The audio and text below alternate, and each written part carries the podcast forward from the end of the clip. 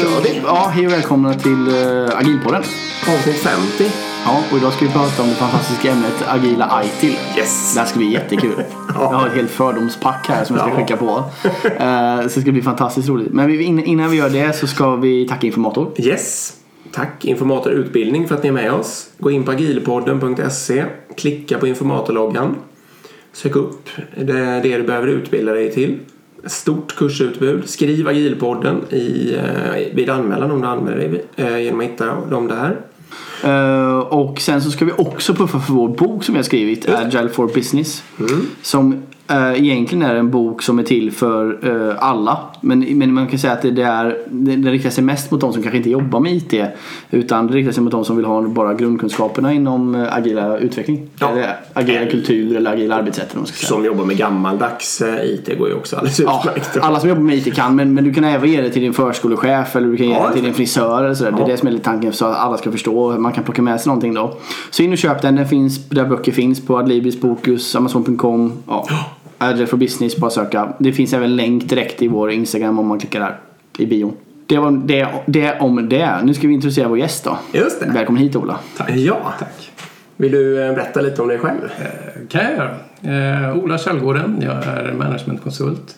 Utbildare, jag jobbar på ett litet företag som heter Olingo Consulting.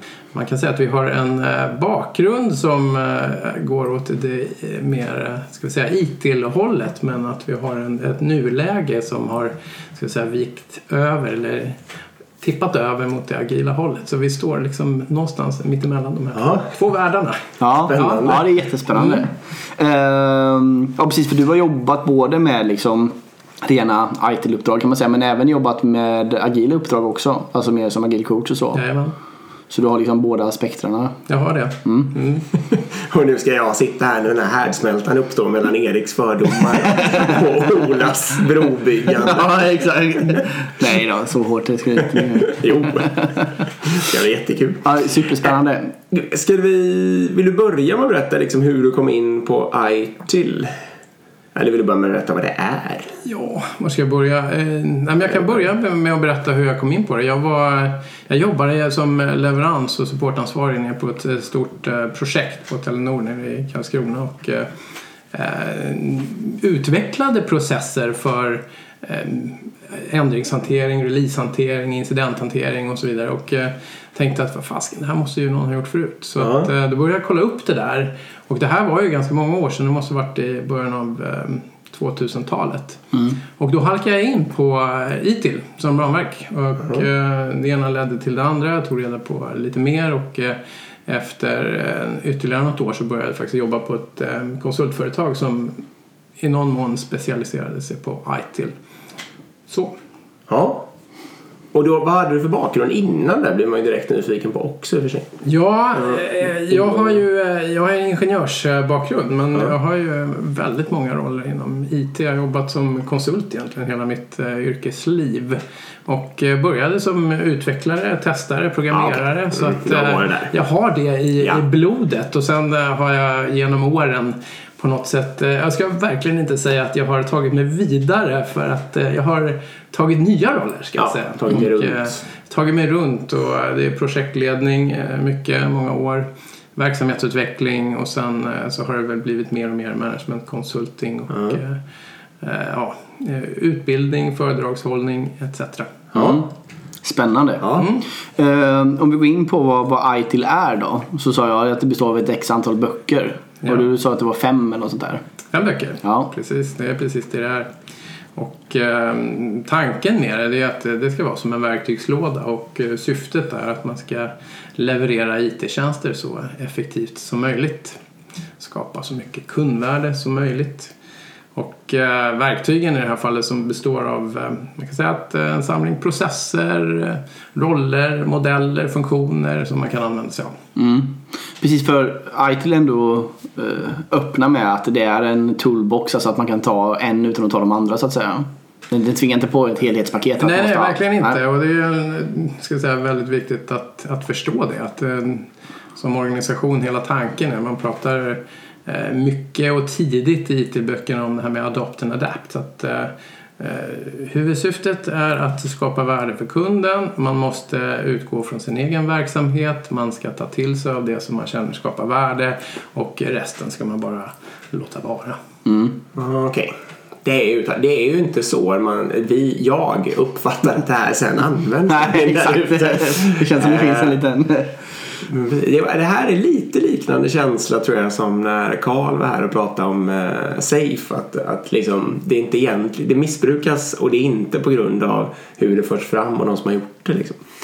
Nej, det är snarare hur det tolkas och Ja, översätts ja. i liksom praktiken kanske. Missuppfattningen sker out there och inget annat. Liksom. Ja, eh, vi kan bara flika in lite där att samtidigt så är det inte någonstans så är det inte så konstigt att eh, missuppfattningen sker. För precis som du var inne på Erik så är det, ju- det är fem böcker och de är ganska omfattande och det är rätt vanligt att man när man väl har gått en, en kurs eller någonting och så dyker man rätt ner i en, i en process som man är intresserad av då och om man bara läser på den processen så eh, ja, efter att det står en beskrivning av lite syfte och mål så kommer man ju ner på exempel. Och eh, då har man liksom inte riktigt den här bakgrunden. Man har lite grann hoppat över den här bakgrunden och inledningen av varje bok där man trycker på det här med vikten av att adopt and adapt och förstå kunden och så. Okej. Och som eh, ytterligare lök på laxen då så de här exemplen som, som ligger där de, de är ju i dagsläget rätt eh, ålderdomliga. Okej. Versionen som används idag då Ja. den skrevs ju trots allt för en 12-13 år sedan. Sådär. Det Okej, det är så pass ganska, länge sedan, ja. Ganska Ja. långa sprintar de har i utvecklingen av, av IT-versionerna. Och då kanske du ska säga vilken version är det också? Ja, det är intressant att den här kommer just precis nu. För precis den här månaden så råkar det ju vara en, en release. All right. Efter 13-12 eh, långa år. Alltså senaste versionen i till version 3. Vilket Ja. är den som de flesta organisationer anammar. Eh, Den kom ut 2007. Ja. Och nu i februari eh, så kommer det börja levereras kurser på ITIL 4. som Ja, det okej. heter. Så att. Har du själv läst materialet kring eh, fyran då? Ja, det har jag. Nu kommer det inte vara som förra gången då att man släpper ut de här fem böckerna, tegelstenarna, en, på en och samma gång. Utan nu har man valt en lite annorlunda approach där man börjar på en på en ska jag säga, basic-nivå. Så att det första man släpper ut nu det är ska säga, grundboken. Så eh, på kursnivå så pratar man om Just det. foundation-nivå och det är bara den som har släppts. Ja, okej. Sen har de ju pratat mycket om, om resten som kommer komma där man fördjupar sig inom olika områden. Då, då. Men eh, på den här eh, grundläggande nivån så är det ganska stora skillnader. Det är, mm, ska säga, eh, utformningen och eh, eh, Eh, hur man väljer att presentera helheten är ganska omarbetat. Mm. Okej, för jag tänker eh, redan här börjar en av mina första fördomar. Och det är lite att, det är fem böcker som är ganska matiga då. Jag vet inte, de är säkert 300 sidor styck om inte mer. Eh, och dessutom då så är de licensierade. och kostar rätt mycket pengar. Jag vet inte vad kostar en bok ungefär. Ja, det är en eh, dryg tusenlapp per, Ja. per bok. Det är så. För det tänker jag att eh, om, man, om man bara går tillbaka till agila manifestet då och tänker på working product eller working software over comprehensive documentation. Så skulle jag säga att det här är någon form av definition på compre- comprehensive documentation. Eh, vad vi pratar alltså då tusentals sidor som kostar flera tusentals kronor att köpa. Och dessutom är det inte då open source utan det är licensierat liksom. Och som skrevs för tio, du, mer än tio år? Ja, 12, 12, 12 år sedan. 13 år sedan sådär. Mm. Ja, Just det. Ja, det är ett fakta mer kanske än, än en fråga men ja, okej. Bara innan vi, för nu kommer vi åka rakt in i allting. Vem är det som gör IT? Det är en organisation som heter Axelos och eh, de har tagit över. Det var engelska staten som ägde det fram tills, eh, ja, när var det? Eh, för- kanske för tio år sedan. Okej. Eller någonting sånt där. Jaha. Och då sålde man av det så att det nu är eh, ett samägt av ett eh, riskkapitalbolag och eh, fortfarande engelska staten. Jag tror att eh, engelska staten har 49 procent och det här andra bolaget har 51 procent. Är det sant? Jaha, det har jag ingen aning om. Jo, så är det. Så att, eh, det finns ju definitivt ett vinstintresse bakom det och det de försöker tjäna pengar på förutom att eh, sälja de här ganska dyra böckerna så Mm. är det naturligtvis kring eh, Ja. Precis. Men för det kostar förstås att certifiera sig. Ja, det gör ju. Ska jag, det måste jag ju säga till alla lyssnarna då också att jag är ju faktiskt certifierad. Jag skulle tro att det hände kanske 2008 eller 2009 och då kan ju du lista ut att det måste ha varit i version 3 då. Ja. Eh, det gick ju bra då, jag fick ju plugga där och så. så jag har ju någon, men sen har jag liksom kanske inte lagt så mycket fokus i mitt liv på det här men jag har ju någon gammal baskunskap faktiskt kring vad det är för någonting. Och det var ju på den, vad kallar du för, foundation, den Foundation första nivå, nivån. ja. Precis. Ja, precis. Spännande. Jag är faktiskt inte det. Nej. Eh, Däremot så är jag ganska insatt i det för jag har jobbat ganska mycket med det. Eh, Eller jobbat emot det kanske. Ganska, Nej. jag säkert mer än mig. Ja, nej. Men vi kan gå in på det bara Mm. lite snabbast innan vi, innan vi tuffar vidare. här. Vad- Liksom, vad, vad, vad är själva grunddelarna i ITIL? För mig är det ju liksom change management, problem, incident. Vi har hela den här config-delen.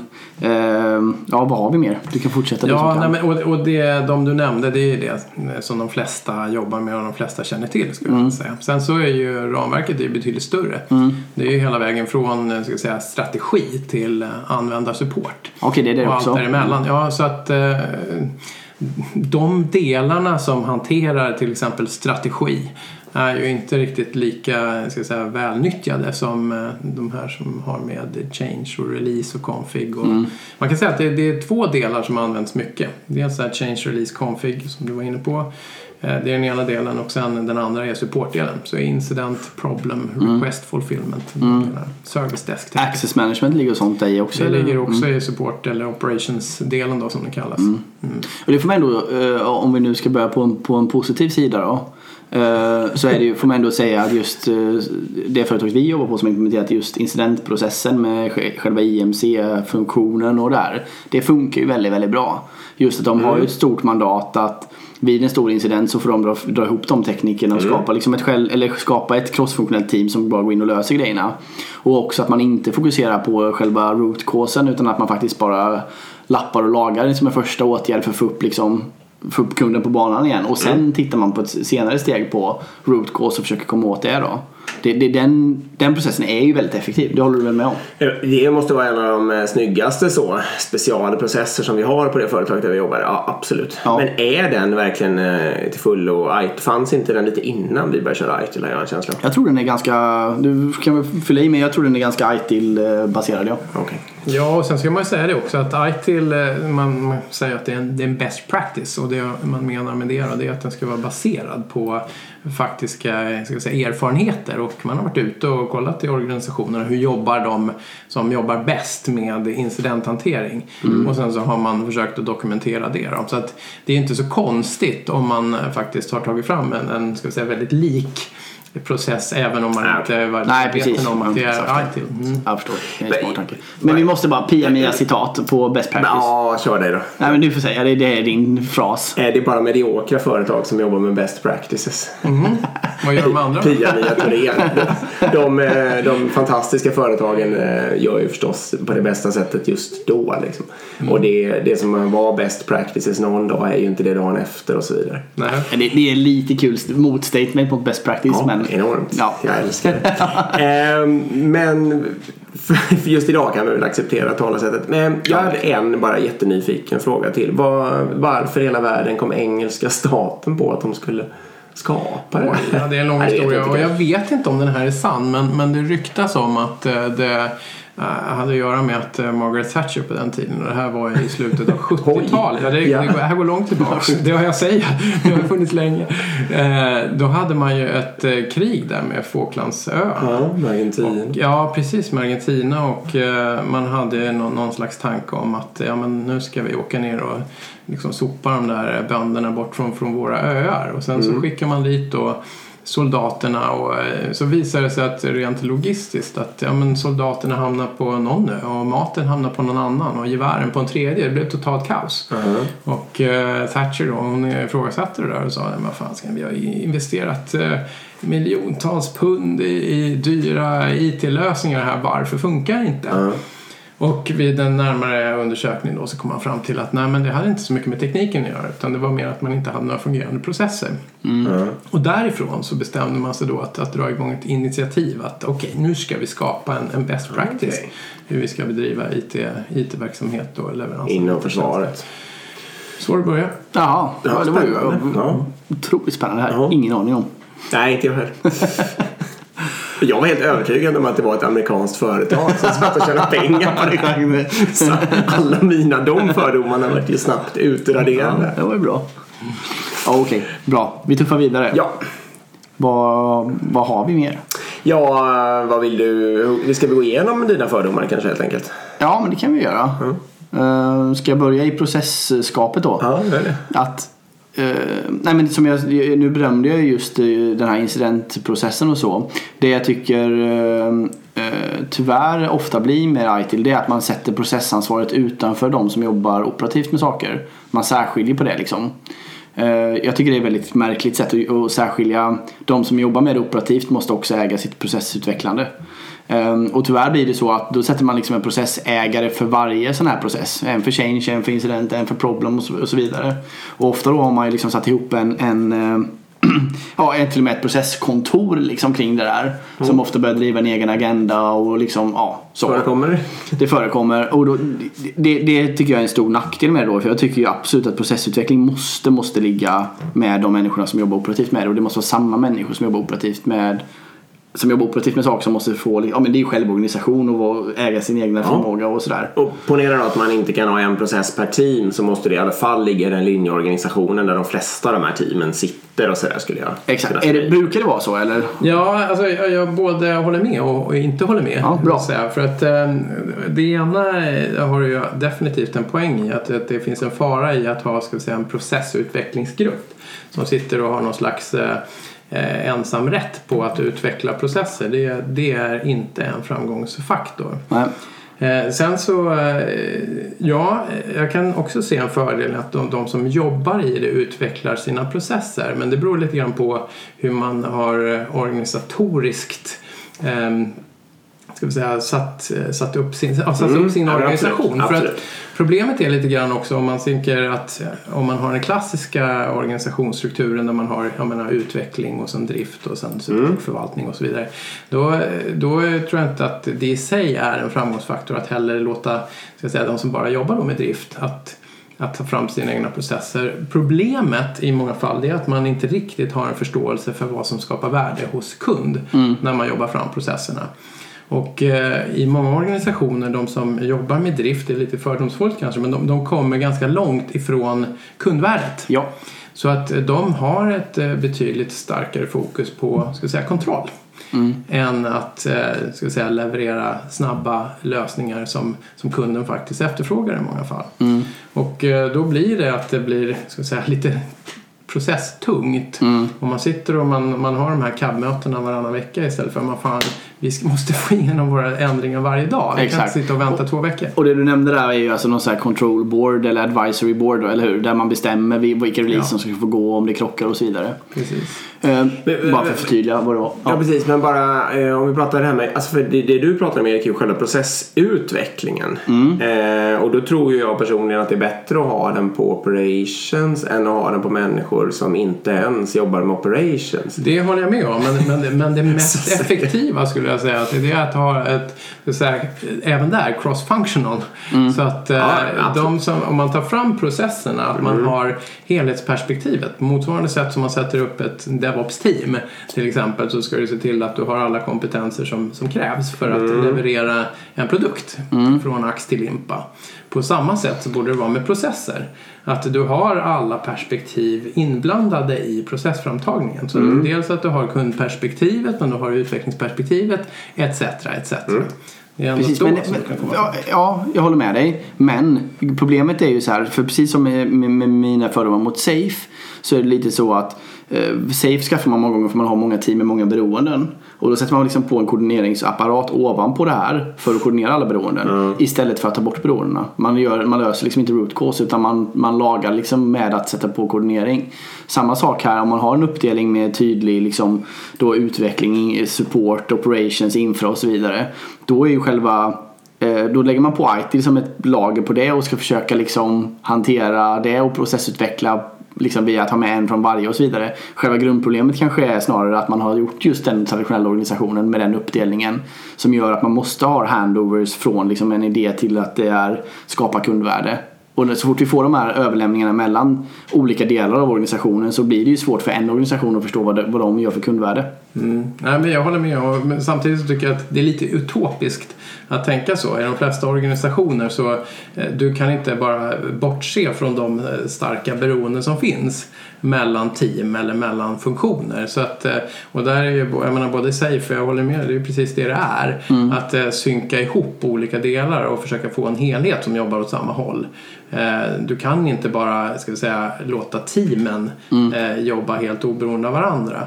Så att eh, absolut, och om man tar då det där som vi var inne på nyss som exempel med CAB-funktionen. eh, Den här advisory board. Mm. Att eh, visst, du kan få ett team att, att jobba med ska vi säga, de, de förändringar eh, som det inte finns något beroende till något annat team. Det är klart att de kan sköta dem själva utan problem. Men det kommer i de flesta organisationer alltid finnas externa beroenden. Och då behöver du ha någon slags synkning av de beroendena. Och det är det som är tanken då om man tittar på Men det är bara så, för det är så lätt att gå bort så här för ett team som, som har beroenden, externa beroenden måste ju själva vara väldigt medvetna om hur det påverkar och hur det slår. Och själva hela idén med att man ska lägga över det på en advisory board som, som sitter någon annanstans. Då tar man ju bort det här helhetsansvaret för teamet. Får jag För spetsa då- till det lite? Ja, Jag skulle säga att teamet är de enda som har någon som helst rimlig chans att ens vara i närheten av att ha koll på vilka beroenden som finns. Fast, ja, fast jag håller inte med om det för att jag tror att i de flesta fall så, så har inte teamen den kollen. Ah, okej.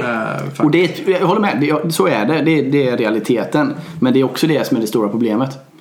Ehm, för om inte teamet har kontroll på de här här- En, en, en, ett control board får väldigt svårt att ha koll på det också. det är det som är min poäng. Ja precis, jag tror inte de, det, det känns skönt i teorin att de skulle kunna lösa det men de gör inte det. Sen är skapar man den här faran också av att nej, men vi behöver bara utveckla vår del. Sen så bara skickar vi iväg en RFC, en change request.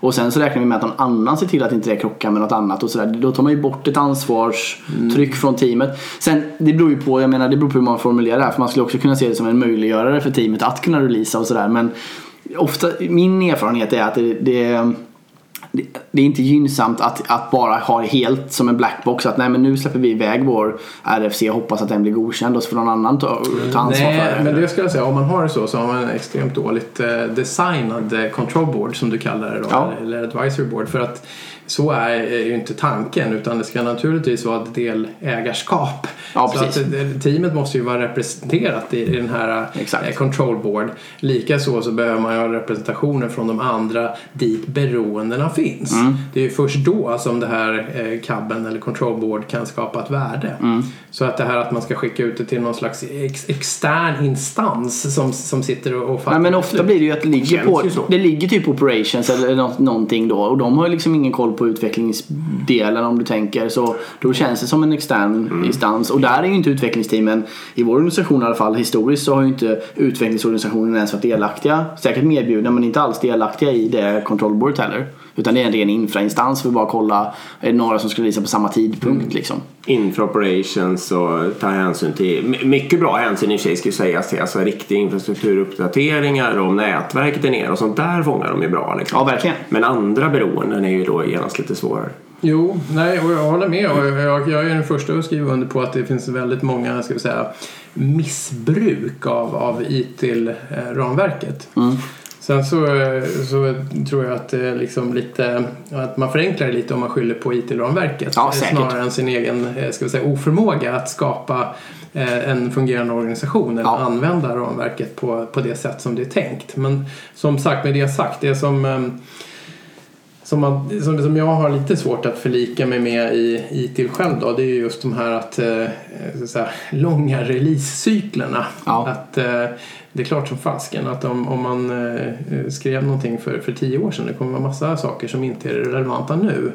Så att, men, men om man tittar på ska jag säga, syfte och mål med de processerna som, som beskrivs så är eh, de är fortfarande relevanta. Mm. Så att om man tar change-processen som exempel, det det står där, ja men ska ha en efficient and prompt handling of changes, det, det är ska säga, målet.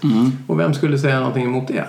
Nej, det var, Nej, det är svårt. med lagom nivå av kontroll. Ja, ja. Det är ungefär så målet för change-processen är uttryckt. Mm. Men om du slår upp sidan 237 i Service Transition-boken då är det ett exempel där som, som eh, bygger på en, en vattenfallsmetodik och på, från en period där man hade releasecykler som kanske var en gång i kvartalet eller Ja, någonting. precis. Och många organisationer de har ju på något sätt en bristande processutvecklings eh, eh, process. Eh, så att man är fast i det här gamla. Man ligger fortfarande kvar Mm. Ja. i, i sättet som man satte upp processen på för tio år sedan. Mm. Så den har liksom inte fått leva och utvecklas Nej. i den mån den borde ha gjort.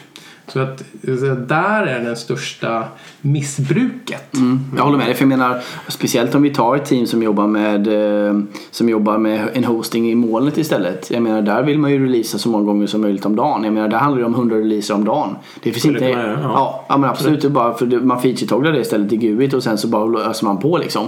Och jag menar, om man tänker så då så tänker man med, med eh, arkitektur som, som är mikrotjänster och så vidare. Det finns ju inte en chans att man kan ha någon form av centralt board som ska sitta och godkänna eller inte godkänna det här. Utan man testar ju snarare ut och sen så får man kundfeedback på att "Nej, det här funkar, det här funkar inte. Man testar på mindre population och sen skalar man upp featuren baserat på det liksom. Det är ett helt annat sätt. Det är det, dit vi måste gå menar jag. Ja. Eh, och det, det, det främjar ju inte de här processerna riktigt. Nej, och jag kan säga att det är ju där vi har, om vi tittar på Olingo som bolag, då, det är ju där vi har våra flesta uppdrag nu. Det är att, att hjälpa kunderna att hitta rätt balans mellan ska säga, agilitet men samtidigt ha tillräcklig nivå av kontroll. För att eh, det vi ser också, det är ganska många av våra kunder då, som går åt, åt ska vi säga, för långt åt andra hållet. Ja, men det kan jag tänka. Så att man känner liksom att men nu är det bara agilt som gäller och sen så ska man helt plötsligt kalla, kasta ut alla processer som är tänkt att, att skapa den här kontrollen. Och det skapar eh, också problem. Så någonstans så måste man hitta en, eh, ska säga, den mest värdeskapande balansen. Och där är, där är många som står och famlar nu. Ja, men det kan jag tänka. Det är jag nyfiken på. Tänk, om man har en, eh, säg att vi har ett lite mer, alltså en moln, eh, hela infrastrukturen ligger i molnet och vi har en modern, alltså mikrotjänster och sånt där och feature toggling som Erik säger. Eh, och så har vi lite som strategi att all kod, eh, när man checkar in den så går det rakt ut i produktion. Men kanske inte så att någon kan köra det men att det ligger där bland all annan kod liksom. För För här att det är så himla bra mm, CICD CI, CD pipeline liksom. Ja. Va, vad, har ITIL någonting där då att eh, tillföra till det här så att säga? Alltså jag kan tänka mig alla möjliga att man skulle vilja ha någon liten skriptad logg av ändringar eller något sånt där liksom. Jag vet inte. Men eh, ja, vad ser du att Nej, alltså konkreta tips kring, eh, ska vi säga, eh, eh, continuous integration och Ja. continuous delivery? Nej, absolut inte. Det tror jag inte ens kommer komma i, i till fyra. Men, men det man får ta fasta på det är som sagt ska jag säga, andemeningen med processerna. Har vi tillräcklig nivå? Till exempel att ja, men, behöver spåra våra ändringar. Ja, Vi behöver ha segregation of duty eller någonting sånt.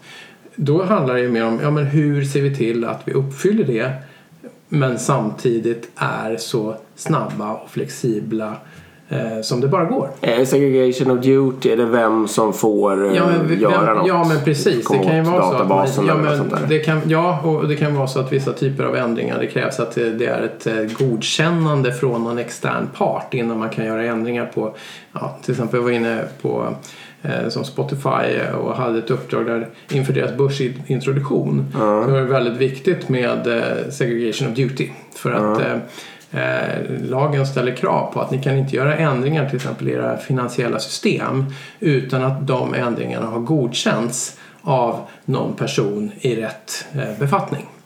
Så att då var det ju så att då kunde man inte rulla ut förändringar utan att det här godkännandet hade skett. Så då måste du ha en process som säkerställer att det här godkännandet sker. Så att eh, det finns ju externa eller interna krav på ja, Visst. och- ska jag vara snäll igen nu då? Jag håller på att hoppa fram och tillbaka lite. Eh, Men då är det ju så också, jag menar just ehm, ehm, att veta vilka förändringar som har gått i produktion. Speciellt om man sitter då med kanske en gammal infrastruktur där man inte releasas ofta och så vidare. är ju ofta ganska gynnsamt just i Mm. är incidentprocessen. Alltså, för man behöver se vilka, okej, vilka system har förändrats. För det är alltid en förändring som skapar en incident. Absolut. Sen, sen bara, nu blir det långt utlägg, håll i er. Ehm, just eh, det här, ehm, för det är ofta ett argument från just IT-processmänniskor att ja det är alltid eh, förändring som skapar incident. Men eh, så här, man säger typ att ja, alla, 80% av alla incidenter beror på dålig mjukvara eller dålig deploy och så vidare. Man får inte glömma bara att 100% av alla mjukvaruförändringar skapar ju kundvärde också. Liksom, det är ju Ja, den andra, sidan av myntet. Ja. Liksom, ja. Eh, Men tillbaka till, eh, vad ska jag säga? Vad bort det bara för det. Att det var smart att ha en logg. Jo, exakt. Det var okej. Exakt, jo, men och, Och sen, och sen kan man ju automatisera det då. Så men man kan ju lägga det i, i, i sin pipeline bara. Att varje gång vi gör en logg så ska vi bara göra en notering någonstans om att vi Precis, har deployat. exakt. Och men då är det helt automatiserat flöde utan godkännande processer och så vidare. Men ändå så kan du ha då kontroll så att säga på en lagom nivå för att kunna ha en bra incidentprocess. Så det går ju att göra så men, men det är ju tyvärr inte ofta så det har implementerats. Och det håller jag med om. Men det finns absolut ingenting i ITIL som, som motsäger att man sätter upp det på det sättet. Nej, det förstår jag. Eh, Okej. Ja, fördom nummer två då. Mm. Eh, men det är också det här. eh, det känns som, ja, men som vi har ju konstaterat det nu att det är ganska gammalt liksom. Eller ex- exempel och så också. För jag tänker att det är väldigt mycket fokus på upptid. Eh, alltså uptime. eh, tillgänglighet helt enkelt. Eh, att det liksom är nästan mantrat. att, och det viktiga är liksom att alla applikationer eh, står uppe. Jag menar, det finns ju ChangeStop antar jag kommer från ITIL också. Alltså att man inte får deploy under sommarmånaderna till exempel eller vissa perioder. Nej, Nej, okej. det, återigen, det finns ingenting i IT som säger det. Därför, däremot så finns det ju, man beskriver ju saker som servicefönster och sånt där. Att man, okej. man planerar inför dem. Så att Ja. man, kan, man kanske, kanske om man är bokstavstrogen så Hitta skulle man kunna... Ja, Men det kanske är en vanlig tillämpning däremot. ja, det För, för det är ju en sån grej till exempel då att ja, men vi lägger eh, tre, två månader change-stop över hela sommarperioden och en månad över jul liksom för då har folk lite semester och då, det, ja, då får vi inga incidenter och så vidare. Eh, och det blir ju väldigt upptidsfokuserat då men jag menar det kan ju vara så att kunden skiter i upptid. Eh, Man, bara- Ja, eller det är inte huvudfokus. i alla Nej exakt, det kanske inte är, inte skiter i det såklart men det, det, det, det är inte prio ett liksom. Nej. Det är inte prio ett att applikationen är uppe utan det är mycket mer prioriterat att få ny funktionalitet. Men det perspektivet har man aldrig i, i min känsla i ITIL utan det är snarare bara hela tiden att nej vi vet snarare vad som är bättre för kunden och det är att allt står, står säkert och stabilt. Vi hade väl ett sånt case när vi började jobba tillsammans. Det säljsystemet som skulle lanseras. Det skulle lanseras i samband med en ny eh, generation av produkten. Liksom.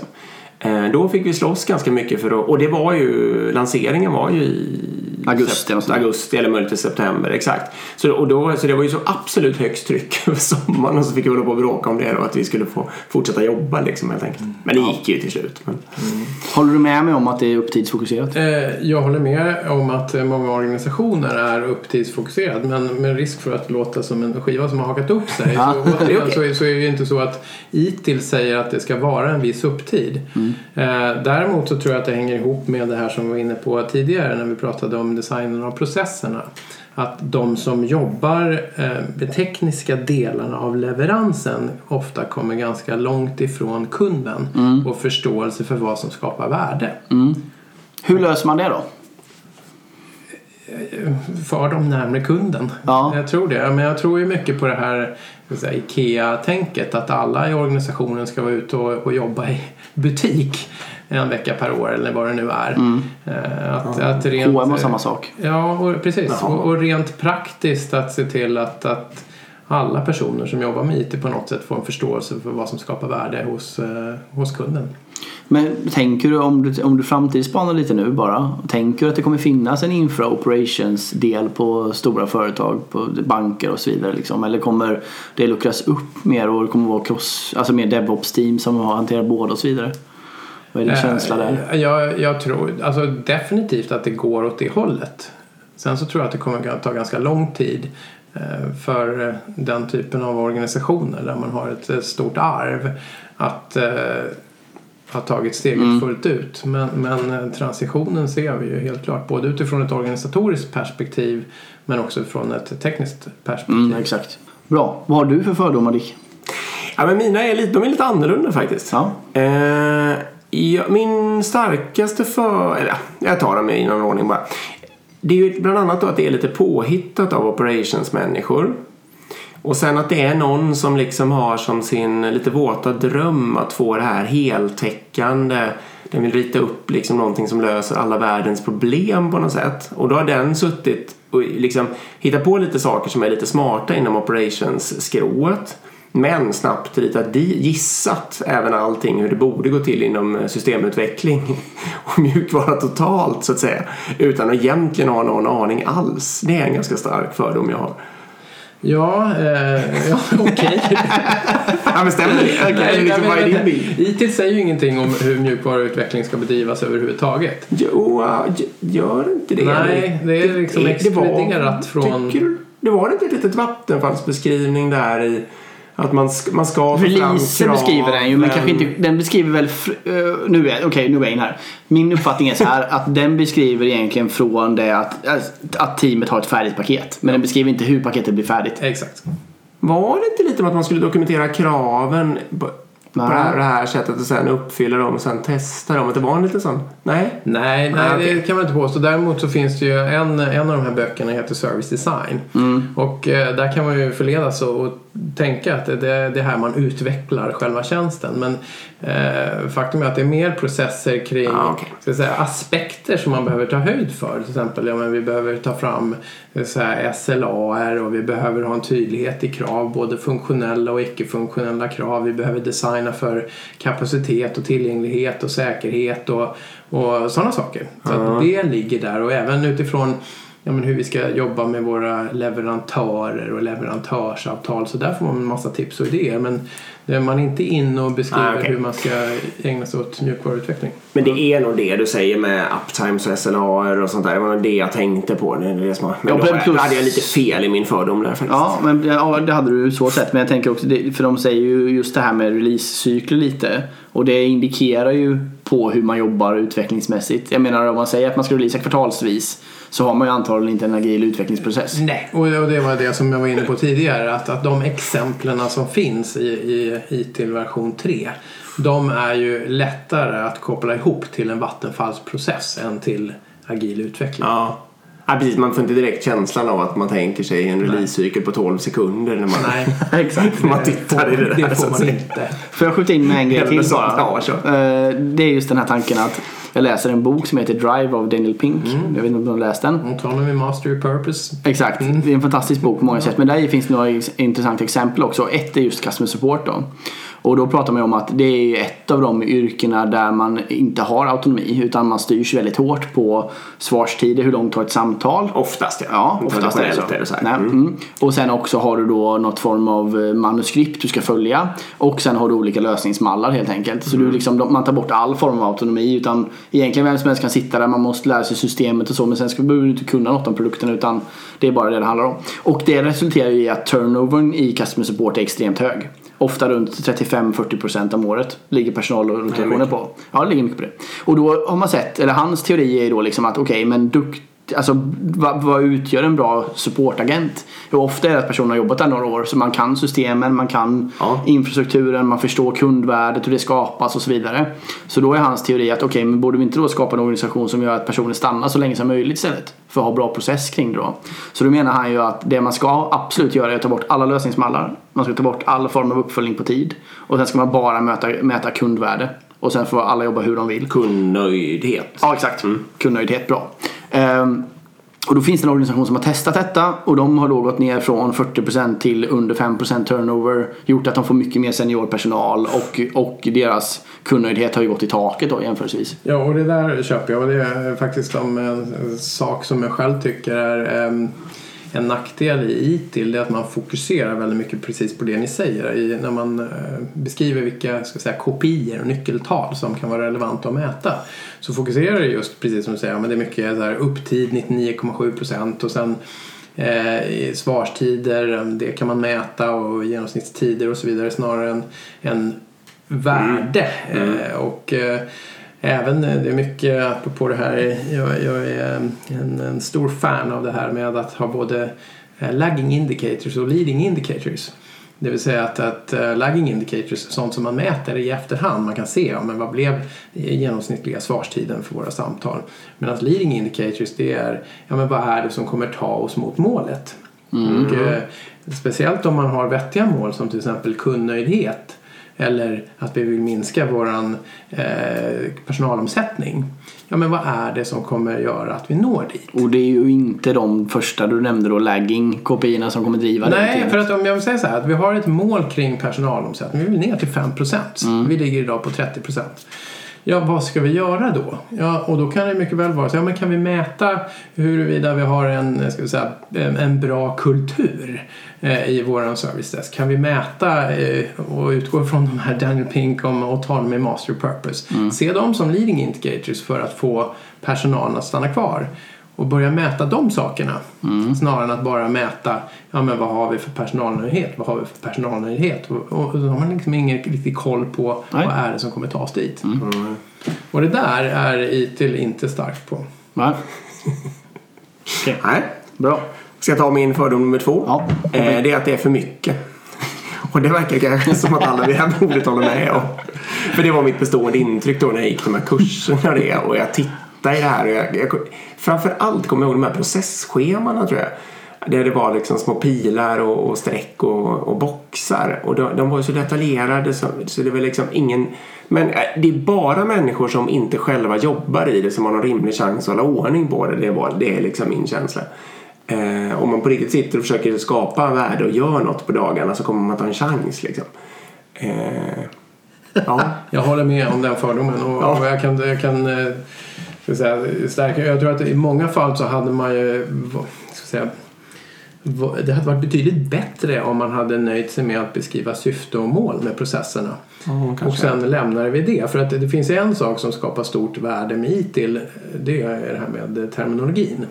Och just det här att man, man skapar ett, ett gemensamt språk så att det är lättare att byta företag. Man vet fortfarande en change, en change, en incident, en incident.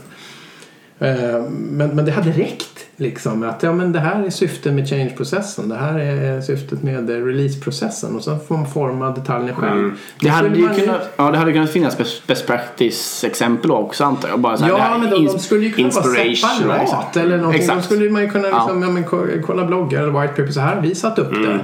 Eh, hade ju känts mycket fräschare.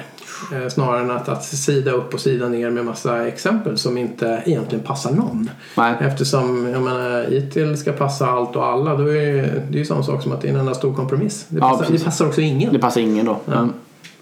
Nej, precis. Och det blir för stort för att ta till sig. Min eh, fördom nummer tre, det är, och den verkar du också hålla med om för det har vi nästan berört redan, men det är helt enkelt att det är förväg bestämt. Eh, alltså att man har suttit och tänkt ut det och sen att man ändrar det alldeles för sällan. Eh, med tanke på att innevarande version var 12 år gammal så verkar ju det stämma. Eh, ja men även, ja precis exakt men om jag tänker eh, Scrum till exempel. Ja, då tänker jag att då tar man ju det och applicerar på sitt team. Liksom. Och då i början så kör man det kanske ganska mycket by the book för man vill liksom testa och se om det funkar. Men sen ganska snabbt så ska man ju liksom i Scrum-processen så är det också inbyggt en retrospektiv. Där man ska hitta, okej vad behöver vi förbättra för att anpassa vår verklighet. Och sen på varje, varannan vecka då egentligen liksom hitta, okej vad behöver vi göra för att göra det här. Och sen skapar man ju sin egna liksom, jag menar titta på utvecklingsteam, det är nästan ingen som kör Scrum by the book utan de kör någon form av ish eller de kör någon kanban, ish, Scrum, ban och det finns ju allt möjligt. Och alla de där är ju egenutvecklingar av sin egna verklighet för att de anpassar sig efter vad som behövs liksom. Ja. Och det är väl det man efter det är väl det man saknar lite här då, liksom Ja. att vidareutvecklingen av det. Ja. Men, men det, så att säga, det agila har ju en fördel i sig självt i och med att man predikar just det. Ja. Att vi ska jobba med retrospekt, vi ska anpassa och så vidare. Det är ju inte riktigt, hade det varit en inbyggd process i till då hade man kanske klarat av det. Men man har fastnat i sina gamla sätt. Men sen ska vi säga det också med eh, viss tydlighet att, att eh, med den här nya versionen lovar ju bot och bättring. Okej. Så den som kommer ut nu då har man ju eh, eh, sagt då, det är ju, av det som, som vi har sett då så är det ju klart att det är, en, det är ett annat upplägg och man eh, dels kommer man jobba mer agilt med att, så att säga, uppdatera informationen. Men också så är det ju betydligt tydligare referenser till agila metoder och DevOps och, och eh, även cloud och Internet of Things och så vidare. Så att det, det kommer ju kännas betydligt mer relevant än, än eh, version 3. Ja, spännande. Tyvärr kommer ingen ha råd att köpa den bara för den är så dyr. Ja, vi får se vad de gör åt prismodellen. Ja, för det är också intressant tycker jag att man liksom väljer att licensiera det så hårt eller lägga det i böcker som är så dyra. För jag menar, tittar man på Safe istället, de öppnar ju upp allting och säger hem, kom, kom och klicka på vår sida. Och vill du, vill du däremot utbilda dig i det, då får du betala en peng liksom. Men det går alltid att gå in och läsa och ta, till, ta sig till kunskapen. Jo, nej, och det, det är en intressant affärsmodell för de, de tjänar ju som gräs på oss som, som utbildar i Safe då till exempel eller de som, som går kursen och så vidare. Så att det är ju deras Ja. affärsmodell. Så att Ja. det är två olika, Ja, det är två olika sätt att göra på. Mm. Mm. Det senare är ju mer in-game försäljning då som för, för er som är, gillar gaming. Ja, exakt. Eh, jag är nyfiken också. Finns det några goda exempel? Finns det några organisationer som liksom räcker upp handen och säger att vi har lyckats med ITIL? Liksom? Ja, men jag tror att det är ungefär som ni var inne på själva att eh, alla organisationer kan nog, eller alla men de flesta kan nog lyfta fram eh, delar av organisationen som positiva exempel. Men här har det verkligen funkat, här har vi haft hjälp av det. Och de delarna kan vara lite olika eh, i olika organisationer. Så att, men, men sen är det ju också det här med att eh, jag är ju totalt allergisk mot det här med att implementera ITIL och få det att verka som att man blir klar med ITIL som att det är på något sätt en modell man ska trycka in. Det är ju inte det. Utan tanken är just att ja, man ska använda det som, som, man har, eh, som man har hjälp av. Så att eh, absolut, jag skulle säga att eh, de allra flesta kunder som vi har jobbat med de har definitivt varit hjälpta av ITIL. Ja, okej. En annan fördom jag har, eller argument som jag ofta får höra emot mig, eh, är ju att ehm, för jag, jag är ju alltid av den här grejen att okej om vi har testat någonting en tidsperiod och så funkar inte det liksom. Okej ska vi testa exakt samma sak ytterligare en tidsperiod eller ska vi förändra någonting liksom? Då tycker jag ju ofta nej men då är det bättre att förändra någonting. Men det argumentet jag får tillbaka då är ofta att ja men vi har ju inte testat på riktigt. Nej. Vi satsar ju inte på ITIL fullt ut liksom, utan vi, folk följer ju inte det här riktigt. Vi har ju folk som gör deployer utan gör changear och vi har ju inte alla våra servrar i config och all, vi har ju bara, vi har inte en applikationportfölj som täcker allt och så vidare. Vi har inte SLA på varenda liten grej. Hade vi haft det, då hade det funkat. Du skakar på huvudet. Nej, ja, ja, nej det, det tror jag inte. Nej, det tror inte jag heller. Nej. Nej. Så då borde man testa något Nej, annat. men jag tror att det är inte riktigt, det är inte där skon klämmer. Som sagt att man ska få allting på plats. Utan skon klämmer, och där när vi går ut nu, alltså den saken som vi försöker få till att den funkar redan innan vi börjar med processutveckling. Det är ju att, någon slags processförvaltning, för att använda ett tråkigt ord. Men att säkerställa att det finns ett sätt att jobba med uppdateringar av arbetssätten. Så att de inte blir statiska. Det är där problematiken ligger. Okej. Och det, men det här, för här ligger problematiken också att ett processkontor skulle aldrig uppfatta sig själv som statiska. Om du förstår vad jag menar. Det är ju Nej, det är omvärlden, nej. Mm. det är omvärlden som gör det liksom. Och de tycker såklart, det, och det, det är klart de gör det för de jobbar ju med det här heltid. Liksom. De tycker såklart att nej men vadå, vi utvecklar ju det här och gör lite nya saker och hittar i nya vägar och så vidare. Medan de som sitter runt omkring tycker liksom att det händer fan ingenting. Eller hur? Det är det som är liksom det, hur får man liksom, hur, hur bryggar man över det? Mm, jo, men det har vi sett. Ja. Mm, den här invändningen som du hade där med eh, att ni följer inte processen. Den är inte, det är inte specifikt för ITIL heller ska sägas. Alltså, den, alltså, I mitt huvud så är den ju ungefär så här att Hej, jag har en process här som jag tror kommer göra världen mycket bättre som bygger på ganska mycket kontroll. Och så säger man då som du sa Erik, liksom, men den funkar ju inte. Eh, och då så får man motbudet, ja men du följer den ju inte. Eh, och då, det, det jag hör då är att då föreslår man att man ska försöka, det funkar inte med att föreslå den här eh, viss mängd kontroll så jag ska försöka öka kontrollmängden liksom. Och få den att funka bättre genom att göra det. Men i och med att de inte ens lyckas implementera den första kontrollmängden så är väl sannolikheten att man ska få den större kontrollmängden liksom noll verkligen.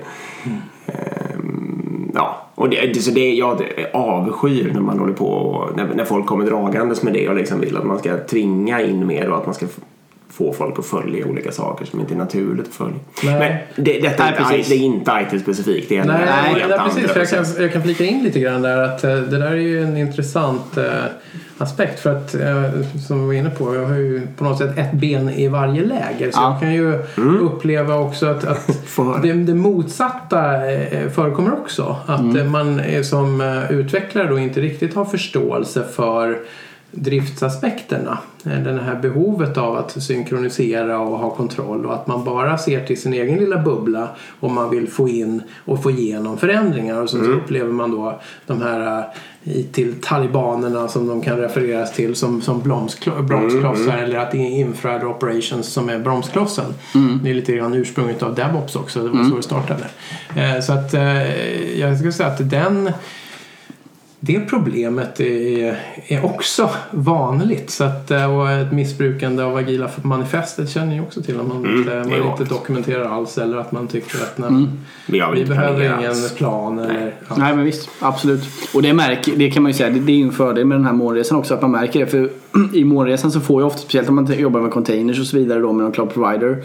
Då får man ju ofta väldigt mycket operations på utvecklingsteamet och ganska fort vill de inte ha det ansvaret. Jag menar att de ska sitta och operatera, Nej, göra operativsystemsuppgraderingar och så vidare på servrar. Det är bara vad fan ska vi göra det för? Vad skapar det för värde liksom Det är för oss? jobbigt. Ja, och då, då inser man kanske mer, okej det här, någon annan kanske gjorde det här förr som inte vi har tänkt på och märkt. Så så måste de, man bygg, ta in en sån person eller bygga DevOps-kompetens på teamet eller göra på något annat. Ja precis, och då har man ett enablement team helt plötsligt som sitter. Det är ju värst, ja, eller man kan hamna där. ja. ja, spännande. Otroligt roligt. Ja, det här är ju jättekul. Har du några fler fördomar att riva av eller? Jag tror inte det. Eller ja, Ola, har du något mer vill du säga? Vill du rädda, Om jag kan komma på några. Göra en bra reklam? Nej, men alltså, jag menar, vill säga något mer positivt? Nej men alltså positivt. Jag, jag är ju som sagt positivt eh, inställd till. Jag tror att eh, det är absolut nödvändigt för eh, alla organisationer att hitta den här balansen mellan just agilitet och, och kontroll. Och eh, jag tror att IT-ramverket eh, kan vara rätt använt ett alldeles utmärkt stöd. Inte minst med tanke på att det är så globalt accepterat och så, så vedertaget. Så att, eh, att eh, kasta bort det och tycka liksom, nej men det här är ingenting vi ska använda oss och ställa bara till det. Då tror jag att man angriper fel problem. Eh, Det, man, har- då har man ett annat problem. Det är inte, det är inte, liksom inte verktyget som, som är problemet. Sen så är det alltid det här med ska säga, bokstavstolkning är, är ju alltid en utmaning. Mm, jo, det är ju det. Man kan tro på budorden, det kan alla vara överens om. Men går man in och liksom, sen kan man välja valda delar av den heliga skriften och tycka att det här ordspråket är bra, det tar jag till mig av. Men resten, det här, det här verkar jävla konstigt, tror jag inte på. Och det, det är på något sätt så som man bör se på, på IT också. Mm.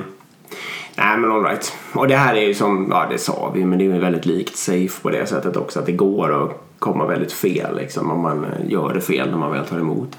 Jag funderar på om jag har något mer. Får vi en sista Ja, vi, men vi, vi kan ta bara en, en, sista, en sista fråga. Och det, jag återgår lite så här till processutvecklingsbiten. För jag menar om man tar...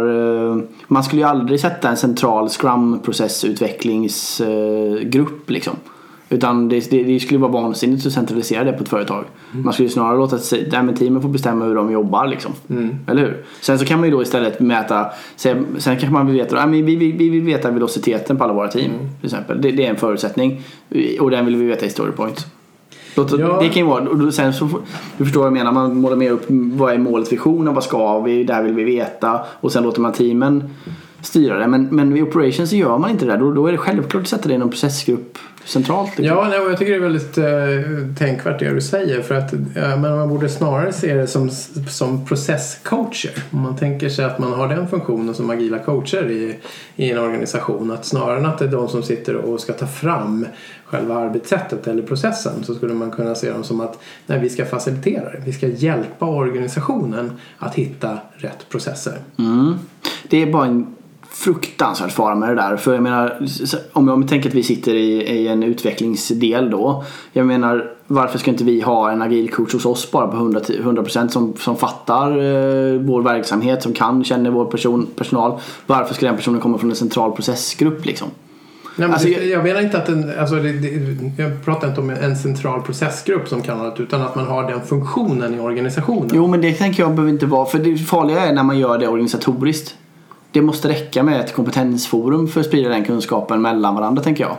Om du förstår vad jag menar. Jo, men då kanske, jag tror jag kanske menar samma sak då. Okej. Ja, för det är en jättestor skillnad där. Ja, i den organisationen som vi jobbar så har vi ju ett centralt kontor med agilcoacher. Ja. Och det finns fördelar med det och det finns nackdelar med det. Vi känner ju av båda delar liksom. Absolut, så är det. Och jag menar, det kan ju vara i olika stadier också. I, i, Ja, i, en, I en transformation så kanske man vill centralisera för att få kraft liksom, och få ut kunskap och utbildning och så vidare. Medan senare del så, så skapar det inget värde att de sitter centralt. Men, men man måste bara vara väldigt försiktig med att sätta folk som ansvar för processer i samma grupp organisatoriskt. Det är mycket, mycket bättre. För, min erfarenhet är att det är mycket, mycket bättre att skapa virtuella kompetensforum där de kan sprida kunskap istället och att de sitter ute i verkligheten. För då kan man aldrig komma långt ifrån verkligheten om man sitter i verkligheten om du förstår vad jag menar. Nej, nej men jag, som sagt, då tror jag att vi menar, menar samma sak. Så jag menar inte att det skulle vara en organisatorisk enhet utan jag menar att det är en, ska jag säga, en pool som har ansvaret att hjälpa, stödja organisationen att, att etablera sina processer men som har förankring precis som du säger. Men, men det som är, om man jämför med säg en Scrum Master då, en agil, agil coach som jobbar i ett, ett specifikt team. Ja. Det som verkligen behövs här för att, och det går ju tillbaka till det här att, att det finns starka beroenden och det är mycket det som processerna försöker överväga. Eh, hade det bara varit för, jag menar har man bara ett pyttelitet team då behöver man ju inte ens ha ska vi säga, formaliserade eller etablerade processer för att man kan lösa det, man sitter liksom runt bordet sitter i samma rum. Men det är ju just när det skalar upp och när det finns beroenden som det finns ett behov av samordning. Och där så är det ju ska vi säga, svårt att trycka ner det. Ja, men- det här tycker jag är största svagheten med ITIL. För då tycker jag ju, och precis som med Safe, att det ITIL gör är enbart att koordinera det här. Det är inte att ta bort det. För, för, för jag skulle vilja applicera ett ramverk i det fallet som säger att okej, alla beroenden måste bort. Alla processer vi ska jobba med nu är bara till för att alla beroenden ska bort i största möjliga mån. Och de beroenden vi måste, måste, måste ha kvar, de ska vi koordinera. Man skulle vi vilja ha någon slags lean approach där. Att man skulle identifiera det jobbigaste beroendet först. Ta bort det. Ja, exakt. Och sen kolla vad var jobbigast nu då? Och Exakt. så, och så hålla på så. Det är precis som den här, eh, det finns en jämförelse där. Det är att man skulle dra, man ser det som nålar liksom alla sina system och så drar man bara eh, en tråd mellan allting. Och sen så sätter man dem i en prioritet i en backlog. Här är bara 50 jobbigaste beroenden. Vilket är nummer ett och vilket är nummer 50. Och sen bara börja beta av ett och så börja beta av neråt liksom. Jag kan hålla med om att det finns ett jättevärde av det men det är ju, det är inte det som är syftet med varken Safe eller ITIL utan både Safe och ITIL utgår ifrån att det finns beroenden som behöver hanteras. Jag vet, och det är det här som är problemet. Det är, det, det är precis det som sätter, det är precis det som jag tycker, det är det, det, det är det som jag upplever, nu kommer vi till kärnan här. Det är bra. Det är precis det jag tycker är problemet, är att jag tycker inte de behöver koordineras, de måste elimineras. Det är precis det som är Jo skillnaden. men tills de är eliminerade så behöver de koordineras. Ja men exakt, men problemet är ju att när vi koordinerar dem så tar vi ju hela tiden, då glömmer vi att eliminera dem. Utan då sitter vi bara och koordinerar det här härket och accepterar att vi sitter i den här dåliga... Förstår du vad jag menar? Ja men det är lite Ja. så. Men samtidigt så tror jag att jag tror det är lite utopiskt att tro att man kan eliminera alla beroenden. Nej men det vill jag inte. Men jag vill att vi ska i största möjliga mån göra det. Och vi måste ha en kultur och processer som stödjer det. Ja. Om vi tar, förra avsnittet då var vi på Avanza och pratade med ett utvecklingsteam.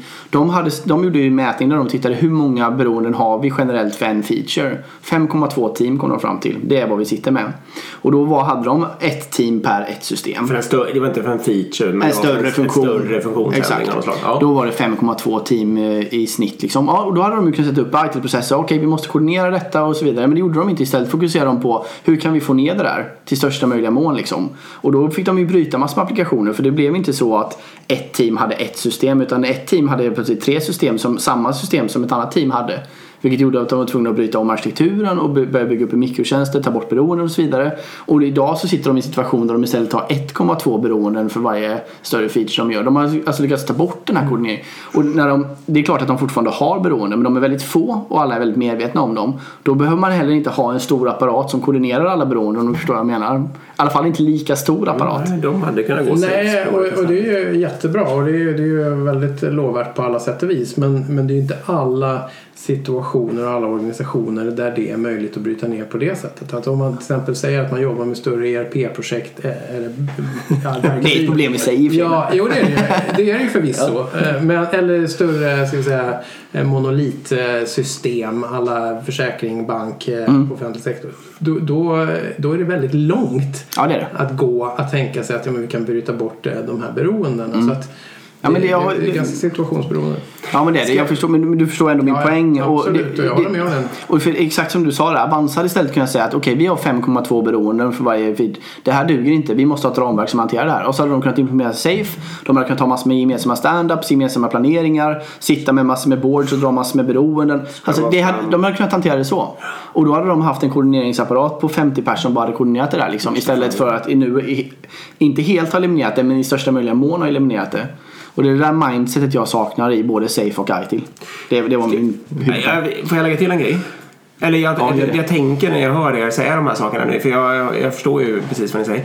Det är lite att, eh, för det som händer om man, eh, om jag får hoppa till produktion, det tycker jag är ett bra exempel. Om man har, så länge man har människor som står och skruvar ihop någon viss grej så kan man be dem att göra det smartare och smartare och smartare hela tiden. Men i det ögonblicket man stoppar dit en industrirobot så kan den ju, den kan ju vara supereffektiv verkligen. Men den kommer liksom inte själv att utvärdera hur, hur den här sekvensen gjorde egentligen. Liksom. Utan då har man låst. Då får man vara medveten om det. Att den delen av processen är liksom körd för förbättringar på något sätt. I alla fall av det, de, den som utför arbetet. Ja. Och det är lite den faran som dyker upp med, det är ju fortfarande människor som gör det, men i och med att det står på ett papper, det bjuder in till det i alla fall att inte ifrågasätta just att försöka bygga bort beroenden eller vad det nu är man vill göra. Utan att snarare, eh, liksom det blir lite för enkelt att koordinera istället för att eliminera. Eh, så man fastnar i det. Och det tycker jag är en kritik. Då, det, på det viset håller jag med Erik. Liksom. Ja, vi har saknat en princip där som är säger att det är jätte, Ja. här finns Retro. sätt för att koordinera våra beroenden. För beroende kommer finnas och det kommer vara en transformation när vi ska göra det. Men vårt långsiktiga huvudmål är att ta bort så många beroenden som möjligt för att få en så enkel systemkarta som möjligt. Liksom, Eller för att få så snabbt Mm. Ja, eller driftsmetodik. eller, ja, vad det nej, men ska bli intressant att se. Nu som sagt, nu har ju inte fördjupningarna kommit där. Men Nej. det är ju hela DevOps-tanken någonstans att eh, försöka bryta isär och eh, göra teamen så självgående och som, så, så, att säga, så isolerade som möjligt. I alla fall från externa beroenden som Ja. gör det möjligt att releasa snabbare och, och så vidare. Mm. Ja, nej, men det är bra. Bra, då ska Ja, vi ta och Ja. puffa lite. Eh, Ja, vi kommer ha en releasefest för vår bok den 6 mars på. Karlavägen. Just det. I Informators lokaler. Och det kommer komma ut en inbjudan. Vi kommer väl puffa ut den på vår Instagram och vi kommer försöka sprida den. Så bara följ oss någonstans så kommer den. Eh, Så kommer vi ha, vi kommer ha lite, vi avslöjar inte vem, men vi kommer ha lite roliga lightning talks där och Yes. lite diskussioner och så. Och sen såklart så finns det möjlighet att både träffa oss och köpa vår bok då. Precis. Så kvällen den 6 mars, boka av den och sen håll utkik på Insta. Ja, precis. Agilpodden heter vi på Insta. Det gör vi. Eh, vad ska vi puffa mer för? Ja, eh, om ni vill oss någonting så mejla agilpodden.gmail.com. Mm. Eller följ oss på Agilpodden på Instagram. Ja, Vi ska låta Ola puffa också. Ja, nej, men det, det man kan pusha, pu- puffa för då, då, det är också till förmån för era sponsorer Informator. Det är att Informator kommer ju börja erbjuda de här ITIL 4-kurserna. Så Mm. att, har man ett intresse i det, och, eh, vilket man bör ha naturligtvis, då kan jag starkt rekommendera att man går dit. Ja, och det, det, det, jag kan säga det. Jag, jag som kan då låta som en motståndare till både ITIL och Safe. Jag menar, det, det viktigaste tycker jag är när man eh, när man liksom har fördomar eller någonting. Det viktigaste är att man utbildar sig själv i det. Eller hur? ser vi fram emot att se dig. Ja absolut, jag kommer absolut gå det. Eh, och det är samma sak med Safe. Jag, menar, då, jag tycker det är mitt ansvar att då måste jag förstå mer, då måste jag utbilda mig i det. Så, så även ni som är skeptiska, passa på. Ni kommer få mer argument på er sida. Eller så kanske ni vänds, vem vet. Det finns ingen nackdel med att bli utbildad.